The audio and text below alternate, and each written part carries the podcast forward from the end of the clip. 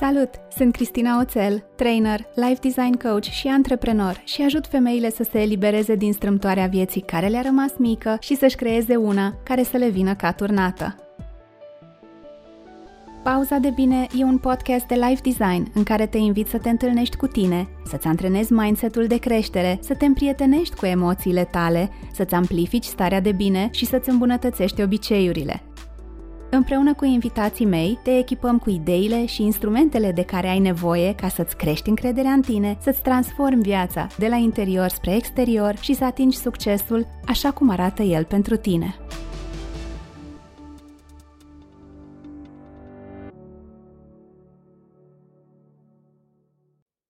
Salut!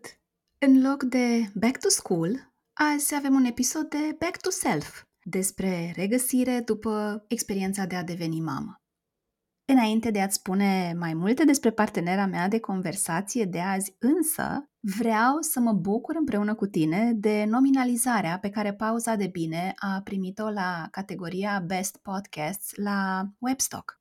Pauza de Bine e podcastul tău de life design și suntem împreună de 3 ani și jumătate, respectiv de peste 140 de episoade și pentru asta îți mulțumesc. Dacă vrei, desigur, poți susține pauza de bine cu votul tău pe site-ul Webstock și, ca să-ți fie mai simplu și cum fac de obicei, îți voi lăsa linkul în descrierea episodului. Revenind la pauza de bine de azi, deși o știam pe invitata mea de dinainte, am cunoscut-o mai bine în programul de life design din toamna trecută și trebuie să-ți spun că sunt tare mândră că a ales să profite de oportunitate și să își spună povestea în podcast, unde multe femei devenite mame sau, de ce nu, viitoare mame, se vor bucura să o asculte. Când nu petrece timp cu fiul ei, micuțul gentleman, cum îi spuneam noi în live-urile noastre de seară din programul de life design, Ana acordă atenție altor roluri importante pentru ea în perioada asta a vieții ei, printre care cel de femeie, de country manager la Freiville sau cele de Women Leadership Program Manager și board member în Business Women Forum România. Și nu degeaba am prezentat-o astfel, să știi. Ana își începuse călătoria de life design cu intenția de a se regăsi pe ea însăși, să hrănească și identitatea ei de femeie după o perioadă în care rolul de mamă, nu o să spun ea acaparat, dar ea ocupat tot timpul. Știu că vei găsi inspirație în povestea Anei, ce nu știu și abia aștept să aflu este cu ce anume ai rezonat. Ana, bine ai venit în pauza de bine! Bună, Cristina! Mă bucur foarte mult uh, să fiu aici cu tine și îmi dau seama că e cumva așa o dorință pe care nici măcar n-am îndrăznit să visez la ea până acum și acum se întâmplă. E, știi cum e, că nu e musai să verbalizezi lucrurile la care visezi, intențiile pe care ni le punem, uh, au ele o energie a lor aparte. Eu îți mulțumesc ție că ai avut curaj să avem conversația asta despre o perioadă din viața ta care, pe cât e de ofertantă și de magică și de minunată, poate să te și coste. Și vreau să povestim un pic despre cum te-ai regăsit tu după ce ai devenit mamă, dar aș vrea să-ți dau ție microfonul și să începem așa cu ceva light, să zicem, și să te întreb cine ești tu azi, cine e Ana azi și ce roluri simți tu că ai în perioada asta a vieții tale? Bună întrebare. Ușoară, nu? Foarte ușoară. Pe ideea no pressure. Îmi dau seama că răspunsul la întrebarea asta se poate schimba de azi pe mâine. Îmi dau seama că rolurile pe care le simt acum sunt pregnante în momentul ăsta și am învățat să le accept și cumva să le las să curgă. Automat, rolul pregnant este cel de mamă, dar uh, mi-am dat seama că nu e doar atât. Ca să creez un pic de context, băiețelul meu are una, 2 ani și 4 luni. Nu mi-am luat concediul de 2 ani de maternitate, am lucrat împreună cu el sau el împreună cu mine. Și seriile de curs în life design În marea majoritate din seriile în care ai participat, erai cu el în brațe, erați prin bucătărie, mai un creion colorat, mai o mâncare, mai ceva. Da, era fix perioada în care îl dădusem la, la creșă după un an jumate și deși inițial am crezut cumva că ok, se duce și cumva o să mai îmbrecapă timpul și lucrurile vor reveni cumva la un trecut pe care îl credeam eu că va deveni din nou prezent a, a fost total uh, diferit de ce mi-am imaginat eu și cum s-au întâmplat lucrurile. Și am învățat că în această perioadă a vieții mele trebuie să am foarte multă acceptare și că timpul meu nu mai este doar al meu. Dacă pentru mine era foarte important să fiu prezentă, să nu întârzi, să nu ies din mijlocul întâlnirii, să nu amân, să nu particip, mi-am dat seama inițial cu frustrare și după aceea, ă, lucrând încet, încet cu mine, să intru într-o zonă de acceptare că viața, odată ce vine un copil, deși știm teoria, că nu va mai fi la fel ca înainte, nu poate să ți-o explice nimeni. Nu poate să, deși ai prieteni, cunoștințe cu copii mai mici sau mai mari, automat ă, experiențele noastre sunt diferite și copiii sunt diferiți. Chiar și când ă, ai doi, unul poate să fie durasel și celălalt poate să fie foarte, foarte liniștit. Da, rolul de mamă e, e cel pregnant pe care îl simt, însă rolul meu la job nu am avut cum să-l exclud deloc din perioada asta de maternitate și pe de o parte simt că mi-a făcut bine, că n-am simțit de prea multe ori acel mommy brain. A fost obositor, dar pe de altă parte am și avut oportunitatea, nu știu, să-l iau cu mine, să mai lucrez de acasă, lucruri care am senzația că n-aș putut să le fac înainte de pandemie. Cumva lucrurile s-au întâmplat și le-am lăsat să curgă. Nu știam exact ce o să se întâmple, dar am zis ok, ce urmează în perioada asta, cumva it has to happen. Uh-huh. Și vorba ta, it is what it is. Și hai să luăm să vedem ce facem cu el, cu acest lucru. În schimb, pălăria pe care nu mai recunoșteam, nu mai știam de unde să o iau, unde să o pun, era ceva de femeie.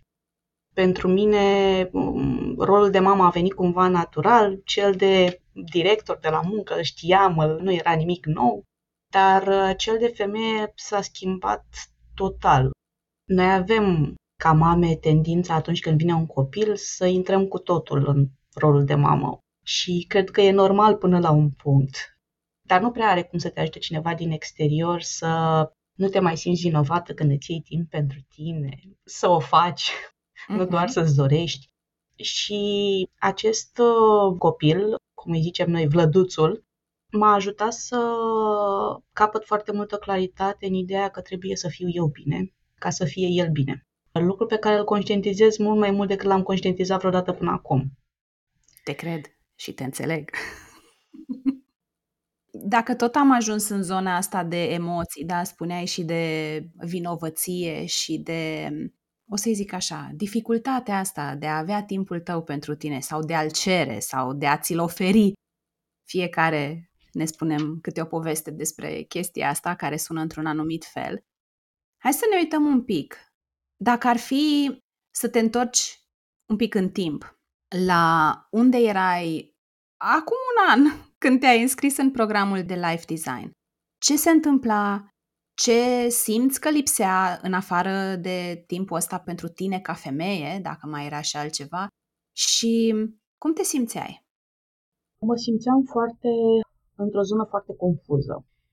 Unele lucruri le făceam cumva pe pilot automat pentru că știam să le fac, se întâmplau, trăgeam de mine, dar cumva se, se întâmplau. Obosită și nu doar fizic, și pentru că mi-am dat seama de un lucru de când am născut.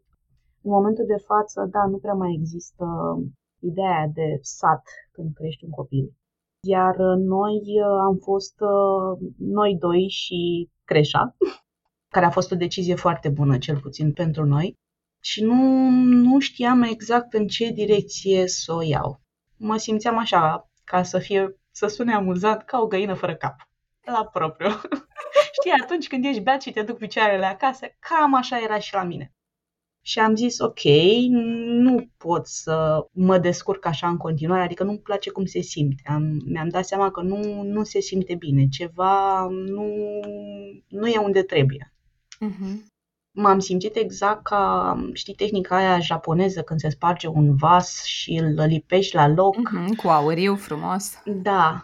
Mi-am dat seama că da, noul rol care a intrat în viața mea, cumva asta a făcut. Uh, m-a făcut cumva să mă sparg în multe, multe bucățele și acum încercam să le pun la loc, dar nu, nu îmi dădea, nu mai aveam loc să le pun, nu știu. Era cumva o luptă internă între a mă regăsi pe mine și cumva dându-mi seama că trebuie să merg la nivelul următor, că nu am cum să mă întorc la cine eram înainte și că nu, nu voi mai fi niciodată cine eram înainte.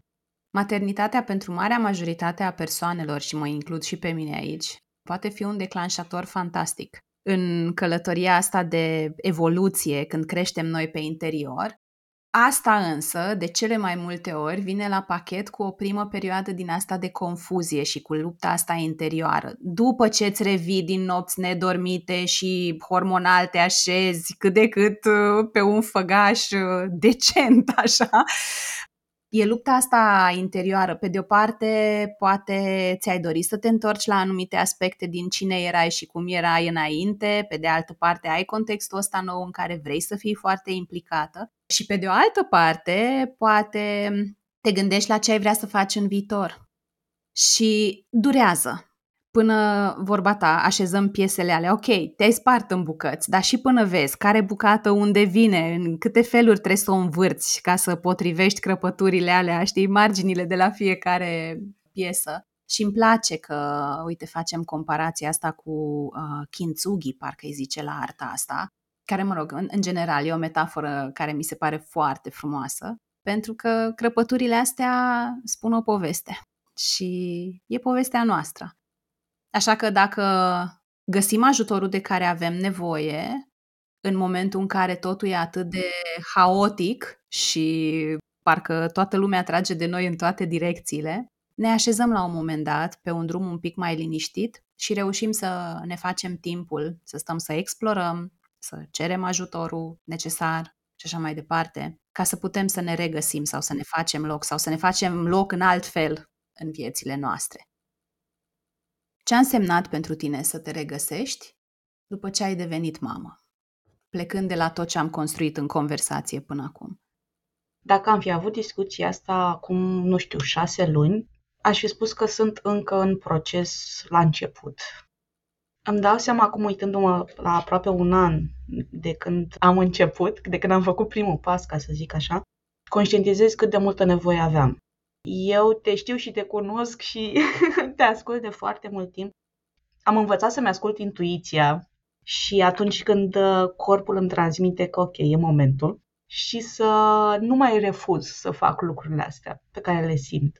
Uh-huh. Și am zis ok, înseamnă că acum e momentul și simt că Cristina poate să, să mă ajute, să încep, nu știam ce anume caut. Și după aceea, după ce am, am văzut grupul care s-a format, energia care s-a format și cumva, dacă ne luăm chiar și, nu știu, după ideea de câmp, de cum ne regăsim, de cumva intenția a fost aruncată în univers și ne-am adunat cumva în, într-o zonă în care s-a creat uh, siguranța, contextul, uh, susținerea, uh-huh. care n-aveam cum să, să mă gândesc la ce anume s-ar putea întâmpla mi-am dat seama că de acolo pornește totul. Din informațiile pe care le-am descoperit în curs, mai trecusem prin ele cumva printr-o, într-o manieră sau alta, dar uh, era ca și cum totul e blank în capul meu, nu mai mi-aminteam, nu reușeam să mai pun informațiile pe care le aveam una lângă alta, nu mai știam de unde să iau, aveam senzația chiar dacă le știu, nu știu cum să le folosesc. Uh-huh. Și atunci uh, faptul că au fost structurate într-un fel în care chiar a ajutat și faptul că când am mai simțit nevoia am putut să revin, să revin la ele, mi s-a părut uh, foarte de ajutor, ca și cum, da, noi am avut atunci acele întâlniri, dar am simțit ca și cum ai rămas acolo cu mine pe mm-hmm. parcursul anului, chiar și după ce s-a terminat, uh, s-au terminat cele 8 săptămâni. Mm-hmm. Eu mă bucur că împărtășești asta, pentru că Și acum nu vorbesc strict de programul de life design, dar de multe ori când începem câte un demers din ăsta amplu, pentru că, come on, e de muncă, indiferent în ce formă facem asta, rezultatele nu apar peste noapte. Eu cred foarte tare că, pe de o parte, nu lipsa de informații e provocarea, avem internet, avem soluții pentru aproape orice pe internet, avem cărți, avem podcasturi, avem de toate. Contează mult ce facem și dacă facem ceva cu informațiile respective. Ce mai cred că e important de reținut este că atunci când ești pregătită să începi să lucrezi la viața ta, cumva îmi vine să zic că trebuie să-ți asumi și perioada aia de Auzi, dar eu am venit aici să îmi dau seama cum arată viața pe care o iubesc și Cristina mă duce la convingeri limitative și ne uităm la niște lucruri care nu funcționează și mă doare și nu-mi place și parcă aș prefera să nu mă uit. Și ce observ, um, sau ce am observat și continui să observ chiar și după toți anii ăștia de când facilitez programul ăsta, este că, da, programul în sine atunci când se termină aduce foarte multă claritate, pentru că există o anumită structură, pentru că aveți timp să stați cu voi și statul ăsta cu voi mi se pare unul dintre cele mai valoroase lucruri. Pentru că nu e așa, băi, sunt mamă, am 15 roluri, n-am eu timp să stau cu mine, dar îți iei acest angajament că, uite, am niște invitații, am niște întrebări de tip coaching, am niște exerciții pe care Cristina m-a invitat să le fac, ia să mă așez eu un pic aici și să petrec timpul ăsta cu mine. Și da, se pleacă cu foarte multă claritate, oamenii pleacă cu un plan pentru intenția pe care și-au setat-o. Cine alege mai apoi să vină și în mastermind, acolo ne uităm și ne ținem de, de treabă și ne ținem responsabile una pe cealaltă. Dar ce vreau să zic e, da, uite, cum ai zis tu, dacă mă întrebai cu șase luni, conversația ar fi sunat diferit. Și ce vreau de fapt să zic, ca să nu mă lungesc foarte tare, este că una este să ai conștientizările și să ai claritatea de pași următori și alta să-ți dai un pic de timp ca pașii ăia să înceapă să-ți dea și rezultatele. Și pe măsură ce vin rezultatele și în funcție de cum te simți obținându-le, s-ar putea să fie nevoie să mai calibrezi, să te întorci la plan, să mai faci niște schimbări. Și eu mi-aduc aminte când ne-am văzut, da, tu ai, tu ai intrat în programul din, din septembrie anul trecut după care noi în iarnă ne-am văzut la workshopul de New Year Real You, unde am făcut vision board-ul și mi-aduc aminte de ediția în care ai participat tu. Și acum suntem practic în septembrie anul următor. Ești într-un loc foarte diferit, dar a fost un proces.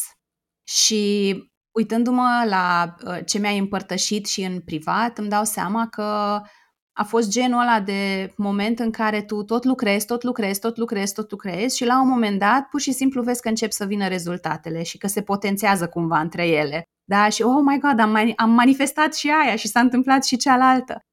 Și aș vrea să te rog să ne împărtășești unde ești tu acum. Practic, la aproape un an de când ai început cumva, cum ai zis tu, conștient călătoria asta spre tine. Pentru că life design e în primul rând o călătorie înapoi spre tine și după aia ne uităm la ce vrei tu să construiești în viață. Uite, mi-am dat seama în uh, terapie, pentru că fac și terapie de mm. aproape 5 ani, că să începi un proces, inițial ai nevoie de curiozitate și da, vrei să schimbi ceva. Să-l continui și chiar să faci lucrurile alea, apropo de ce ziceai mai înainte, ai nevoie de curaj și să rămâi acolo, să lucrezi în continuare. Pentru că și în terapie și în uh, programul de live design descoperi lucruri care poate nu prea îți plac, poate nu prea vrei să le accepti, poate nu vrei să le vezi. Dar um, da, consider că în timp, dacă vrem să facem asta și chiar să lucrăm, uh, trebuie să învățăm să ne acceptăm, să ne acceptăm și părțile alea mai puțin uh, plăcute pe care poate nu vrem să le tratăm așa, nu știu, face-to-face. Și da, durează.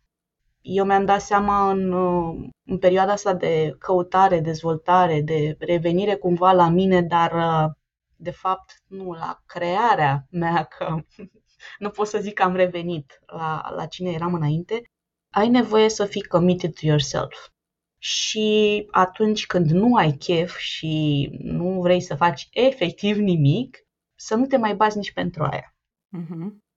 Îmi dau seama că mi-a venit cumva greu pentru fiecare etapă în parte să cumva să învăț să le accept. Că, ok, sunt perioade în care reușim și facem și se întâmplă lucrurile, sunt perioade în care trebuie să o lăsăm puțin mai încet, și atunci când ești deschis, când uh, vrei să afli mai multe informații și să iei mai mult din mai multe locuri, uh, și a fost foarte drăguț că am descoperit în timpul programului și pasiunea pentru human design și descoperind și văzând și acolo niște lucruri și când ești atent la mai multe părți din tot ce înseamnă noi, mi-am dat seama că, mm, ok, suntem uh, un proiect în lucru, nu se termină niciodată. Yep.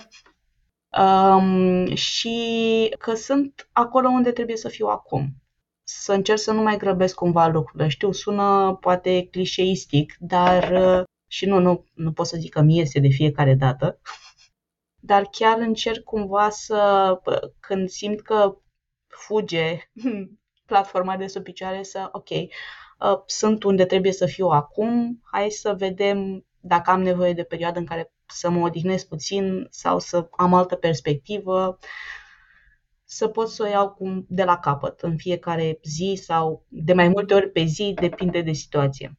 Uneori, ceea ce vrem și ceea ce avem nevoie sunt două lucruri foarte diferite și noi ne ținem cu dinții de chestiile pe care le vrem și când Universul ne servește ceea ce avem nevoie, uneori poate să dea cu virgulă un pic la început. Ziceai când te-am întrebat de unde erai înainte, ai zis uh, de vinovăție, ai zis de oboseală și nu doar uh, fizică. Dacă ar fi să te gândești să, să descrii sau să numești emoțiile, nu știu, senzațiile pe care le trăiești în perioada asta, care sunt primele care îți vin în minte?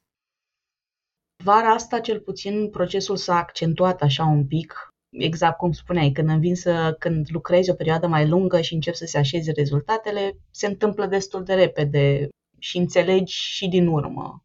Uh, niște, Inclusiv conversația niște noastră de azi face parte din, uh, din seria asta de lucruri pe care ți le-ai dorit și pe care noi nu ni le-am programat de atunci, în niciun fel. Dar uite că s-a evit oportunitatea.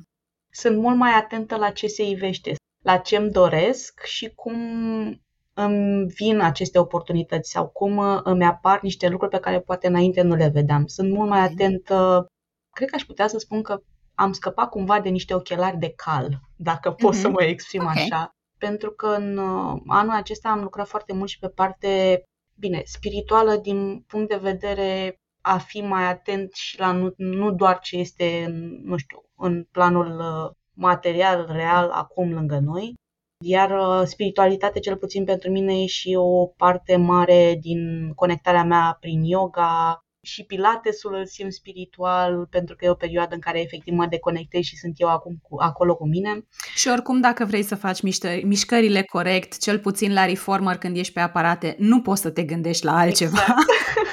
exact la început, uh, ca să pot să le fac corect uh, și să respir corect, uh, număram repetițiile pe degete, yes. altfel nu. Know, și nici I nu know. puteam să vorbesc, adică era doar acolo. Foarte mult mindfulness în, în exercițiile de, de la reformă. Mm-hmm.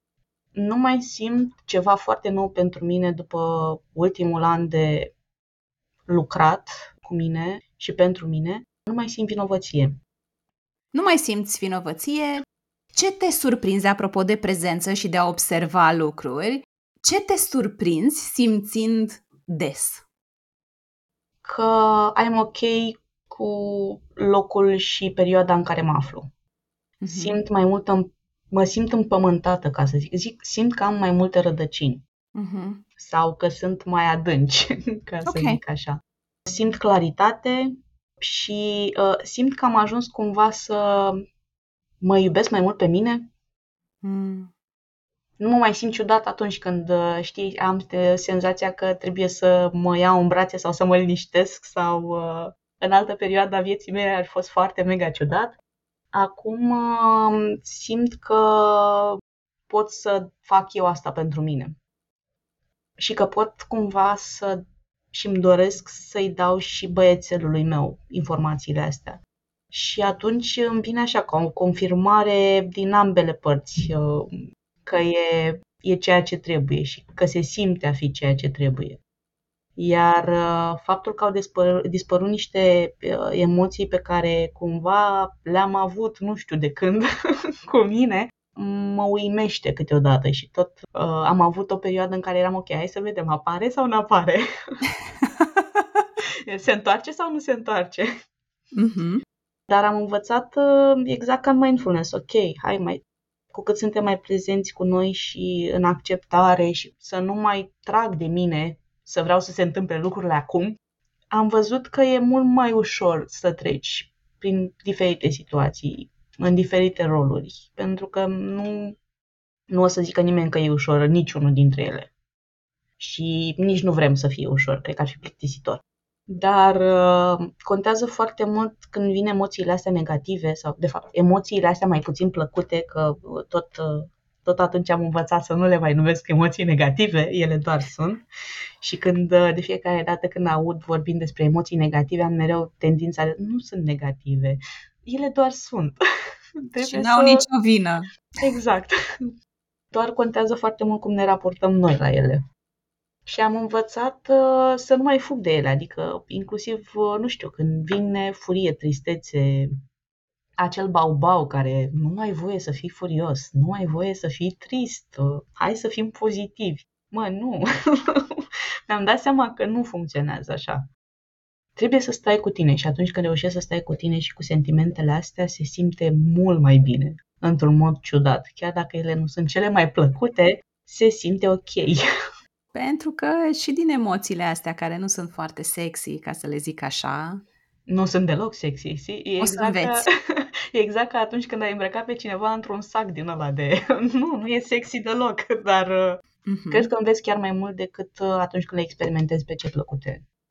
Dacă ar fi să extrag din ce ai povestit până acum, comunitatea te-a ajutat în procesul ăsta de reașezare în viață, terapia te-a ajutat în procesul ăsta, dacă ar fi să strângem așa într-un buchet, să fie totul la un loc, ce altceva simți că te-a mai ajutat pe tine în anul ăsta? Ce, cine?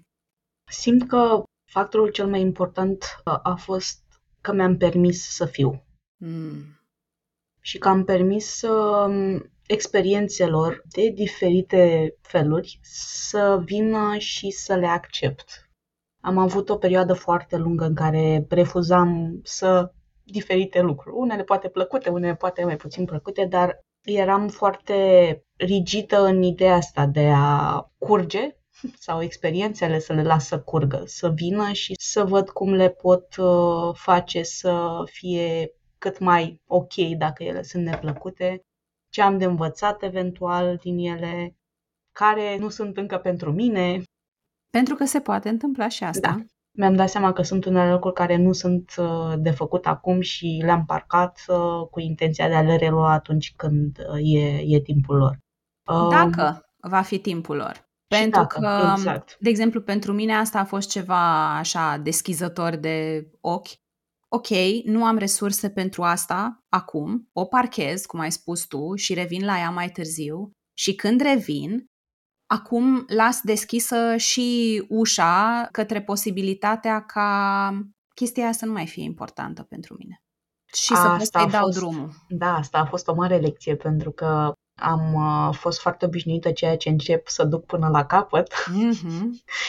um, și am învățat să spun cumva nu sau să ies din niște situații, lucruri pe care nu le-aș fi făcut înainte și să realizezi că, da, fac foarte multe lucruri și că îmi place să le fac, dar atunci când simt că chiar și, nu știu, într-un proiect de lungă durată, că am un moment în care nu pot să fac și decât să nu fac cum mi-ar plăcea mie să fie făcut, am ajuns să spun că nu pot să vin, să ajung, nu pot să vorbesc, nu pot, fără să mă mai simt uh, vinovată sau ciudat sau că m-am dezamăgit sau orice din, din zona asta care cumva duce tot la vinovăție. Am lăsat cumva să existe acolo zona aia de necunoscut, care să nu mă mai deranjeze atât de tare. Mm-hmm. Să nu trebuiască să știu ce, tot timpul ce urmează, ce se întâmplă, când Aha. se întâmplă. De ce nu s-a Cum întâmplat se acum? întâmplă? Cum se întâmplă? Cine? Care? Am învățat să pun mai puține întrebări de genul ăsta. Dacă ar fi să te gândești la tot ce ai experimentat tu, cu înțelepciunea pe care o ai azi, ce i-ai recomanda unei persoane care e în acea confuzie în care erai și tu? Confuzie care poate să fie generată de mai multe lucruri. Unei persoane care se simte rătăcită în propria viață, pentru că asta este ceva ce aud foarte des de la oamenii care încep procesul ăsta conștient de life design. Să aibă curaj să facă primul pas.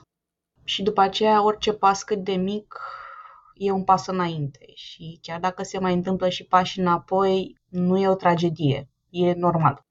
Iar în momentul în care uh, ai curajul și intri în proces, încep să-ți apară oamenii de care ai nevoie și care te vor susține, încep să apară situațiile, încep să apară um, inclusiv uh, lucrurile pe care trebuie să le faci, pentru că poți să ajungi în uh, foarte multe uh, direcții, să cunoști foarte multe tipuri uh, de, nu știu, de terapie, de uh, exercițiu fizic, de exercițiu mental, mental, de în toate zonele poți să ajungi în funcție de nevoile tale. Dar, uh, da, cel mai important e cred că să faci primul pas și să fie, cum zici tu, curiozitate, dar uh, și cu un pic de curaj. Ok. Deci, curiozitate și curaj ca să facă primul pas, Da. oricât de mic.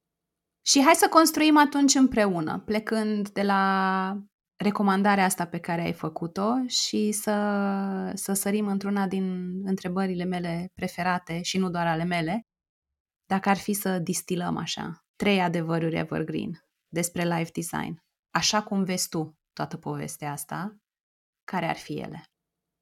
În primul rând, faptul că dacă revin acum în proces uh, și l-aș lua de la zero, îmi dau seama că aș găsi cu totul alte lucruri. Și că aș putea să reiau acest proces de fie, nu știu, o dată pe an și să găsesc noi lucruri la care trebuie să lucrez și ariile vieții să fie altele și prioritățile să fie altele. Faptul că e o resursă vie acest proces, acest program, mi se pare un adevăr evergreen, ca să nu zic că program de live design este evergreen. Cred că asta sună cel mai, dar a, fix așa îmi vine să zic. Nu am Pentru vrut că să mă... dacă te întorci la lucrurile de acolo și încă o dată, chiar dacă n-ar fi despre program, dar dacă te întorci la niște întrebări, la niște căutări, la niște exerciții pe care le, le faci și le privești cu ochi noi, ca să zic așa, după ce ai traversat niște experiențe, ai vindecat niște răni și poți să extragi lecțiile de acolo, practic da, te întorci la materiale sau la exerciții, te duci înapoi în platformă, dar tu nu mai ești aceeași persoană. Și atunci mi se pare foarte valoros că poți să descoperi alte lucruri, ce aș completa că tu ziceai, poți descoperi alte locuri unde să crești, alte lo- lucruri pe care să le îmbunătățești, eu fac aici ghilimele, nu e neapărat cuvântul potrivit, dar descoperi și în câte feluri ai crescut. Pentru că un lucru pe care îl aud foarte des și a spus și Sorina în episodul de săptămâna trecută, mă duc înapoi la caietul în care am lucrat și îmi dau seama cât de departe sunt față de tot ce simțeam și ce se întâmpla cu mine atunci. Pentru ea s-au făcut trei ani de când uh, a trecut prin, uh, prin proces. Deci, pe de o parte, procesul ăsta de life design e evergreen. e cumva de o viață. Da, e, e de fiecare dată o călătorie nouă. Mhm. Și uh, da, mi se pare foarte important și faptul că poți să vezi evoluția, pentru că noi avem nevoie de a vedea, de a conștientiza lucrul ăsta pentru a putea continua. Mhm. Ne ajută foarte mult. Și atunci, da, mi se pare foarte, foarte fain să poți să te duci să vezi, uite unde eram acum un an, doi ani, trei ani, am crescut, chiar dacă deodată îmi vine greu, dar sunt pe drumul cel bun, pe drumul Și meu. pentru că nu mai e ciudat pentru tine, poți să te și bați pe umeri, da? Și să te îmbrățișezi și să zici, hey, good job! Da, asta e o achiziție nouă, ca să zic așa. Mhm, ok. Un al Uh. doilea adevăr evergreen? Un al doilea adevăr evergreen e că această călătorie de a crește, it never gets old. trebuie să lucrăm mereu cu noi și la noi și nu se oprește niciodată și cumva ar trebui să o integrăm, nu să fie ca un, doar un proiect. Știi că atunci când intri într-o dietă, nu o să funcționeze niciodată dacă nu o transformi în stil de viață.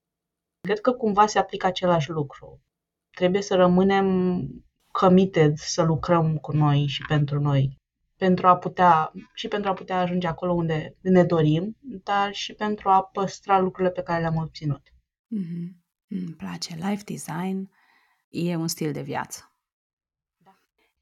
Cred că dificultatea cea mai mare e la început de proces, când n-ai făcut căutări, poate niciodată, e prima dată când te implici într-un demers din ăsta și e dificil. Mi se pare că e ca atunci când te pune Marie Kondo, că tot uh, mai fac eu paralela asta, să scoți toate cărțile din toate camerele, da, pe toate la un loc sau toate hainele și te gândești, oh, Doamne, da, cine are timp de așa? Ce mi-a trebuit? Dar odată ce treci prin asta și sortezi, triezi tot ce e de triat și începi să vezi cu claritate, devine o provocare, apropo de integrarea asta despre care vorbești, să menții.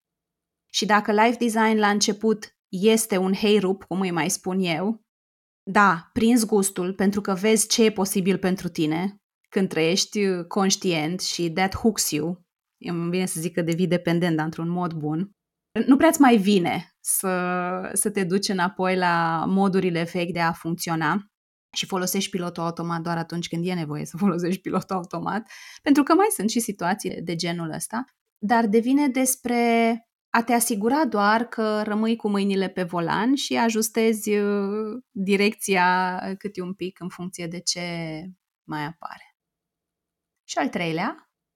Și al treilea spune că ajungând să te descoperi sau ajungând să afli cumva niște informații și să vezi ce poți să faci, te ajută cumva să-ți dai seama și ce superputeri ai.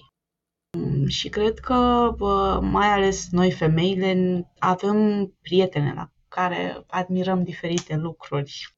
Dar uh, ne vine mai greu să vedem cumva că la sfârșitul zilei nu prea ai cum să vezi lucrurile alea în persoanele dragi, în prieteni, în oameni, dacă cumva nu se regăsește și în tine. Și am senzația că ne vine foarte greu să vedem în noi și lucrurile frumoase pe care le vedem în ceilalți. Ne vine mult mai ușor să vedem uh, lucrurile mai puțin bune și uh, simt așa ca o oglindă, dar uh, oglinda aia în care te vezi și tu că arăți bine.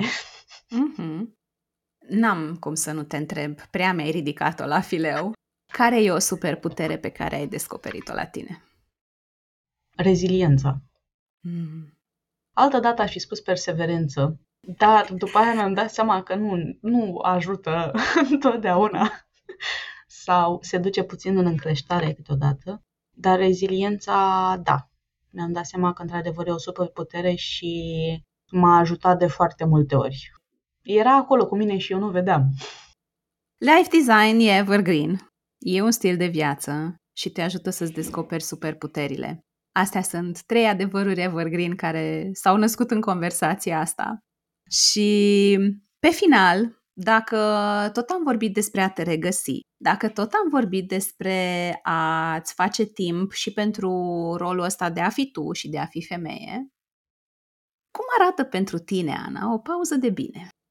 Știi, aud întrebarea asta atât de des, dar,